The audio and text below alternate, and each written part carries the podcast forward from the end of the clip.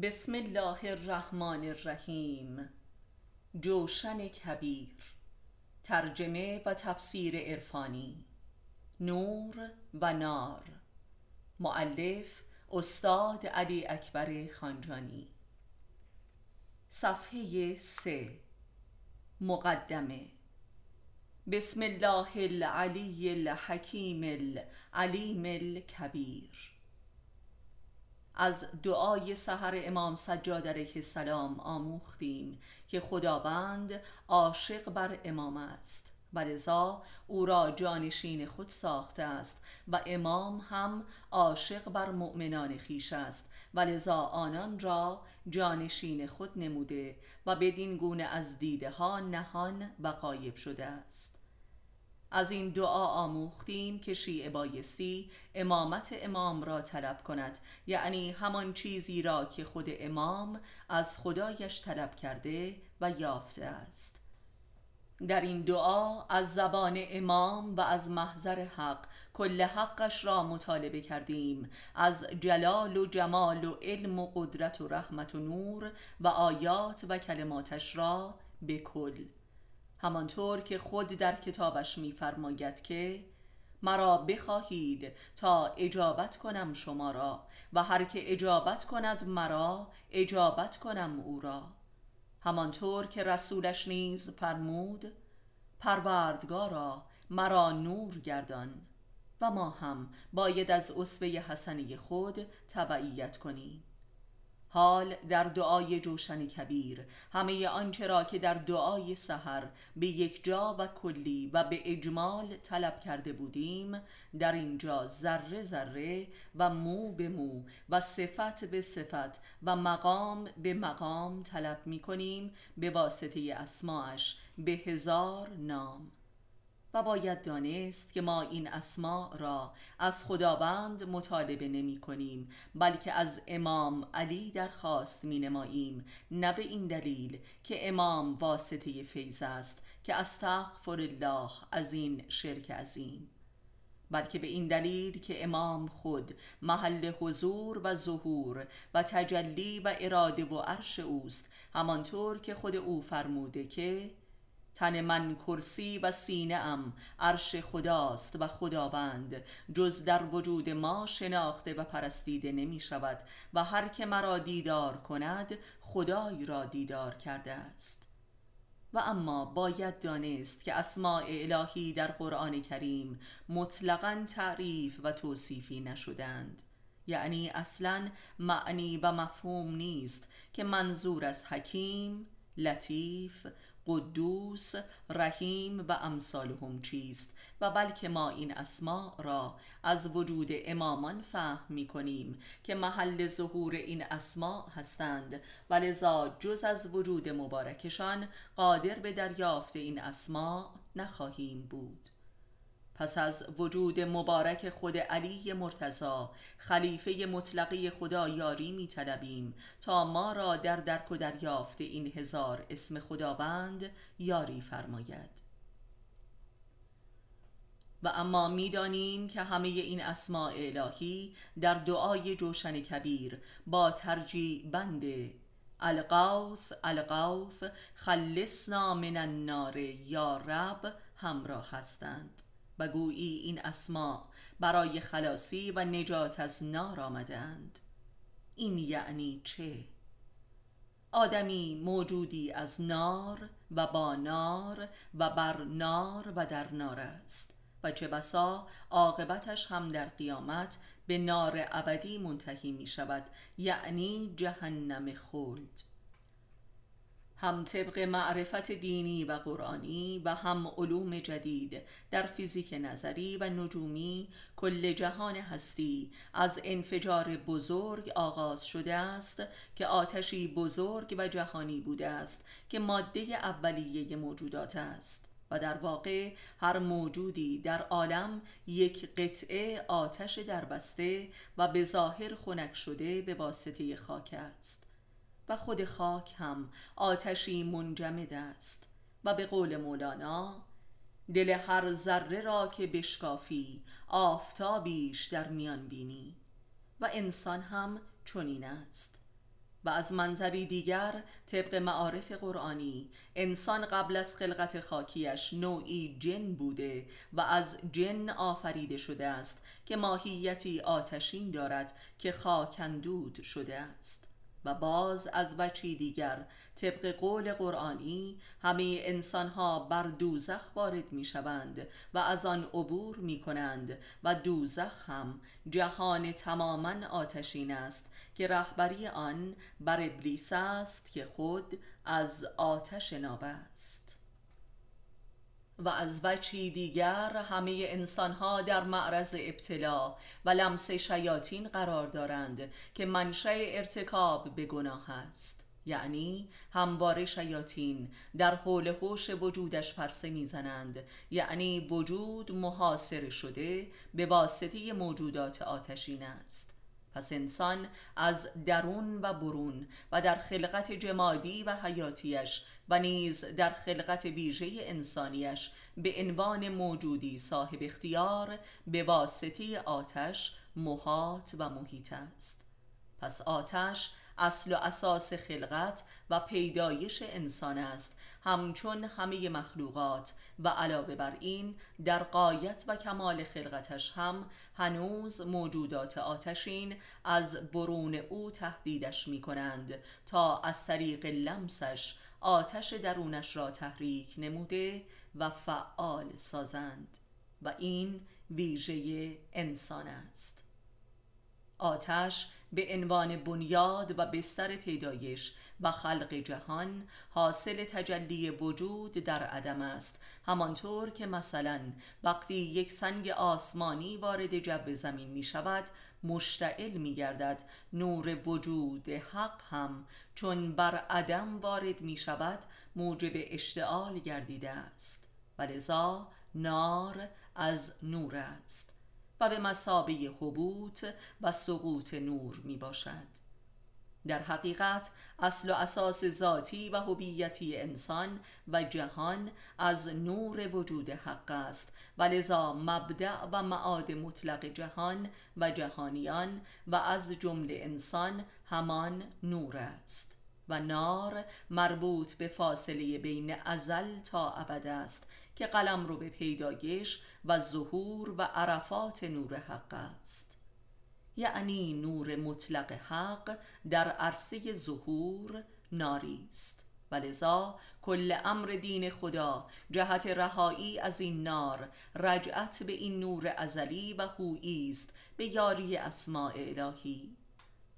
یعنی اسماع الهی وجود آدمی را به ازلیت نوریش باز میگردانند و تعبیر می کنند منتها این تعبیل نه مکانی بلکه جوهری است.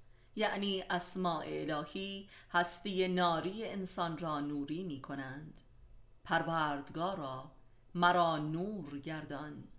رسول اکرم صلی الله طبق نظریه نسبیت اینشتین هر جرمی که به سرعت نور برسد نور می شود و آدمی سوار بر بالهای قدسی اسماع الهی به چنین سرعتی می رسد که البته سرعت نور حق بسیار بیشتر از نور نجومی است و شاید مترادف همان مجذور سرعت نور نجومی باشد طبق فرمول معروف اینشتین.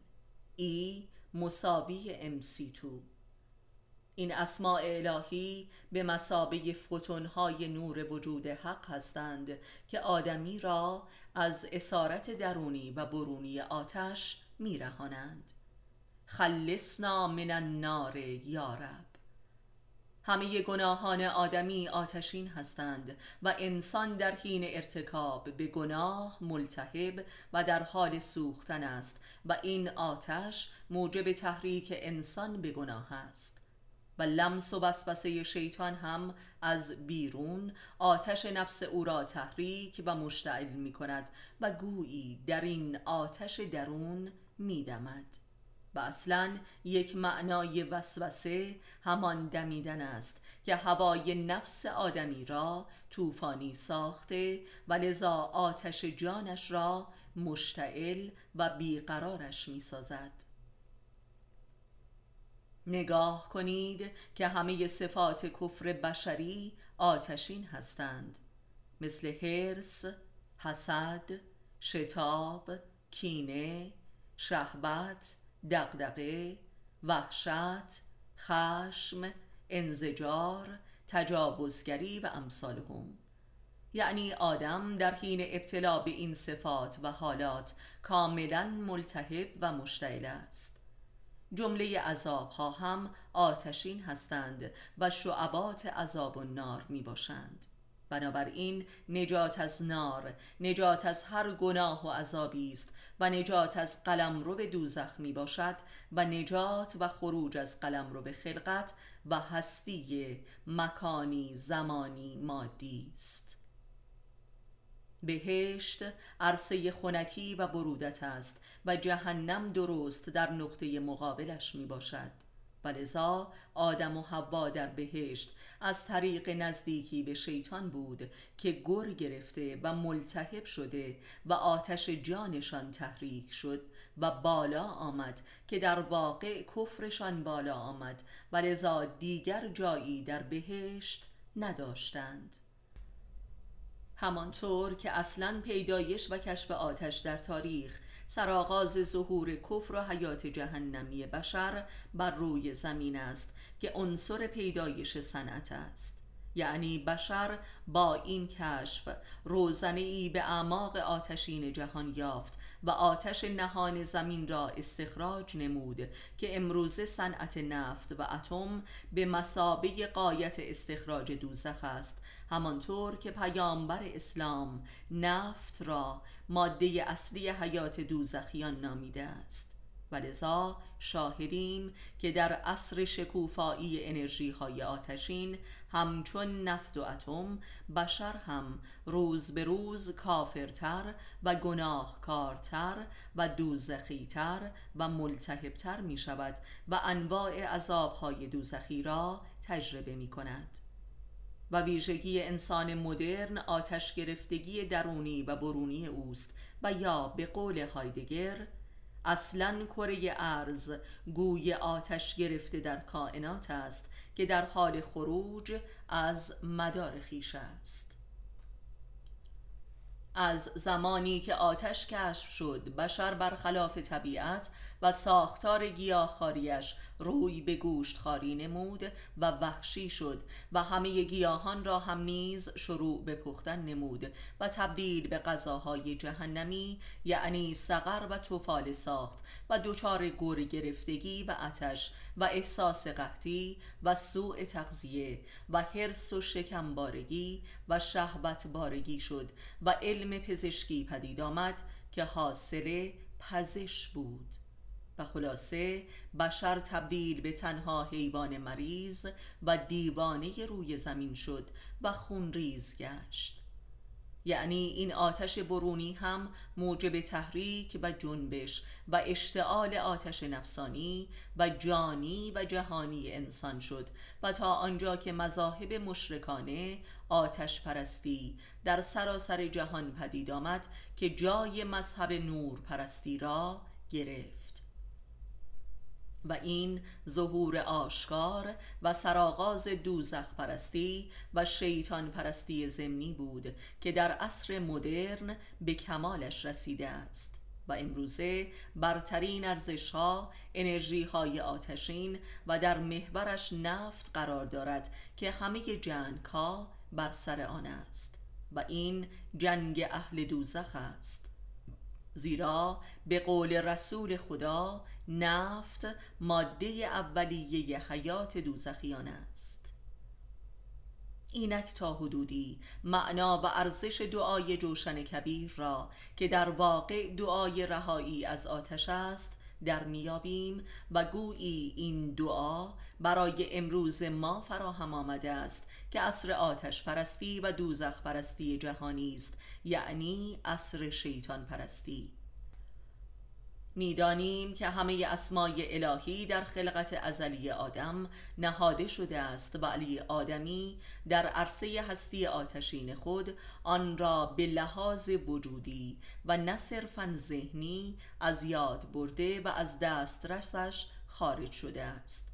یعنی آدمی از نور ذاتش بیگانه گشته است و اینک به واسطه ذکر و بر زبان آوردن این اسما از بیرون به درون آن اسمای ذات را پیدا و بیدار و خلاق و منور می سازد و از اعماق ذات به عرصه صفات بالا می آورد همچون آبی که از عمق چاهی به بالا می آید تا آتش تن و دل و جان را خاموش کند. به همین دلیل اسمای الهی را ذکر گویند. یعنی به یاد آوردن آن اسمای ذات. این اسمای سوادی و کلامی موجب تحریک آن اسمای نوری و ذاتی هستند همانطور که آتش برون موجب تحریک آتش درون می شود این اسما به لحاظی به مسابه آتش نشان نجات وجودند.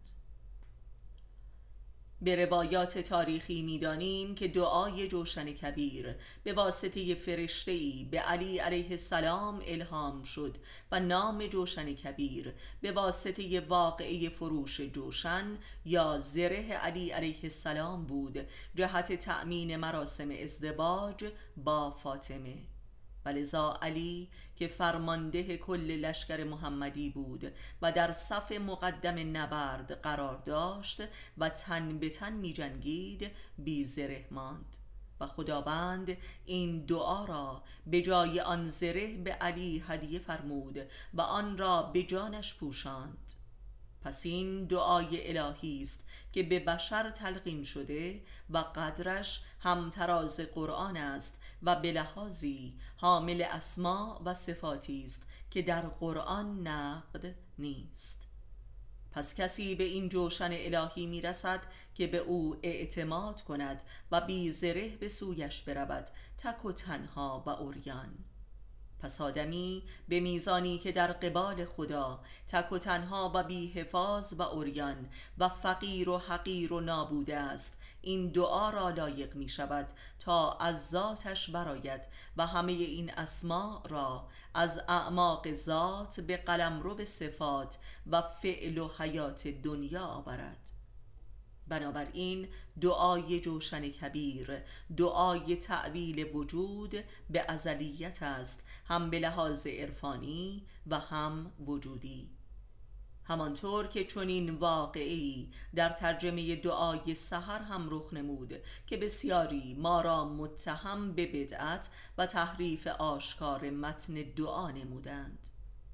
و اما یک نکته بس ظریف معرفتی قابل ذکر است که بدانیم وقتی که از رحمت یا حکمت خدا طلب حل مشکلی از زندگانی خود می کنیم در حقیقت همان رحمت یا حکمتش را طلب می کنیم که به ما برسد و بدین واسطه آن مشکل ما حل شود.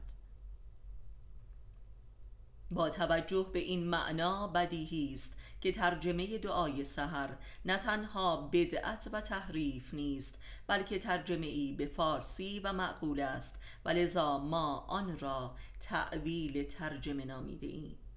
این مسئله درباره دعای جوشن کبیر و اسمای الهی نیز مستاق دارد.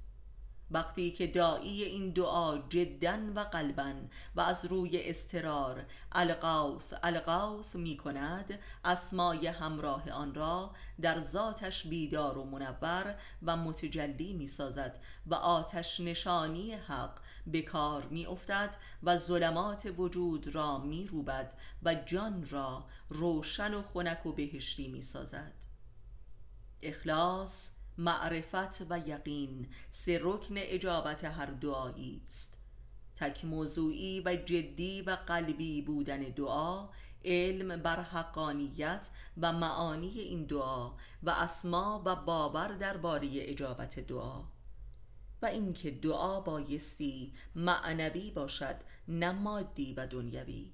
مثلا به جای طلب ثروت بیشتر نمودن بایستی طلب بینیازی کرد. و اما در باب ترجمه باید گفت اسمای الهی را به خودی ترین و عرفی ترین زبان ترجمه کردم.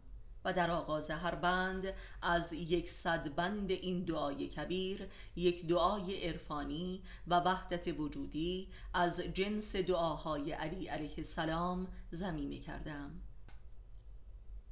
و اما ترجیع بند یعنی سبحانک یا لا اله الا انت القوث القوث خلصنا من النار یا رب را به این سنین بیت ترجمه نمودم. عاشق و معشوقی جز تو نیست اندر جان من.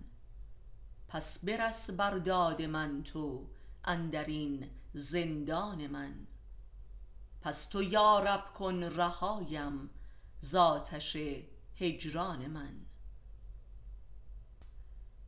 کل طی طریق الله پیمودن راه از درک اسفل السافرین تا عرش اعلا العلیین است یعنی راه از جمادی و نباتی و حیوانی تا نور و نور نور همانطور که شرحش رفت سراسر آتش و طبقات دوزخ است. پس این فاصله و فراغ و هجران عابد از معبود و عاشق از معشوق است که سراسر آتش است. آتش فراغ. یعنی کل فاصله بین انسان و خداوند آتش است و انسان باید از آن عبور کند و این است راز دعای جوشن کبیر که از خدا در این گذر آتشین می‌خواهد که او را از سوختن مسون دارد و این گذر آتشین خود وجود انسان است و انسان باید از خودش بگذرد تا نسوزد. عشق. همه معاصی و گناهان و فسق و فجورهای بشر در عرصه این هجران حاصل تلاشهای مذبوحانش جهت وسال است. وسالهایی مکارانه جابرانه و شقیانه با صور الهی در عالم ماده است که جمله به شکست و بتالت و خیانت و عذابهای گوناگون می انجامد چرا که جهان هستی جز قلم رو به حضور و ظهور وجوه الهی نیست که خود انسان کامل ترین آن است. ولی خداوند به واسطه پیامبران و اولیای خود راه و روشی حقیقی و با عزت و شرف وسالش را تعلیم داده است که در محور این سنت الهی تقوا قرار دارد که مکتب اصالت فراغ است. پس به سال الهی در عالم ارز از بطن فراق با تقوا حاصل می آید و ما بقی فسق و هجران آتشین تر است. و اما دعای جوشن کبیر. فقط تمنا و تضرع به درگاه حق. جهت رهایی از آتش فراق نیست بلکه اساسی تر از آن سراسر درس خداشناسی در بوته هجران است و اینکه چگونه می‌توان او را در قربت فراق هم یافت و با او هم نشین گردید و نار فراق را نور بسال نمود که این نور تماما نور خداشناسی عرفانی است. زیرا وقتی که خود میفرماید که در همه حال با ماست و از رگ گردن به ما نزدیکتر است پس مشکل و هجابی جز بی معرفتی ما نسبت به خودمان در کار نیست. در دعای جوشن کبیر خداشناسی عین خودشناسی شده است. دعای جوشن کبیر یکی از نابترین متون عرفان شیعی است که در دست ماست ولی محجور است. این ترجمه عجولانه و هرچند خام شاید اندکی از هجران هزار سالی بین ما و این دعا بکاهد. امیدوارم که این عالی ترین و کامل ترین دعای کل تاریخ اندیشه و ایمان بشری بالاخره در دسترس زبان و احساس و اندیشه فارسی زبانان جهان قرار گیرد و جهشی در تقرب الله پدید آید. الله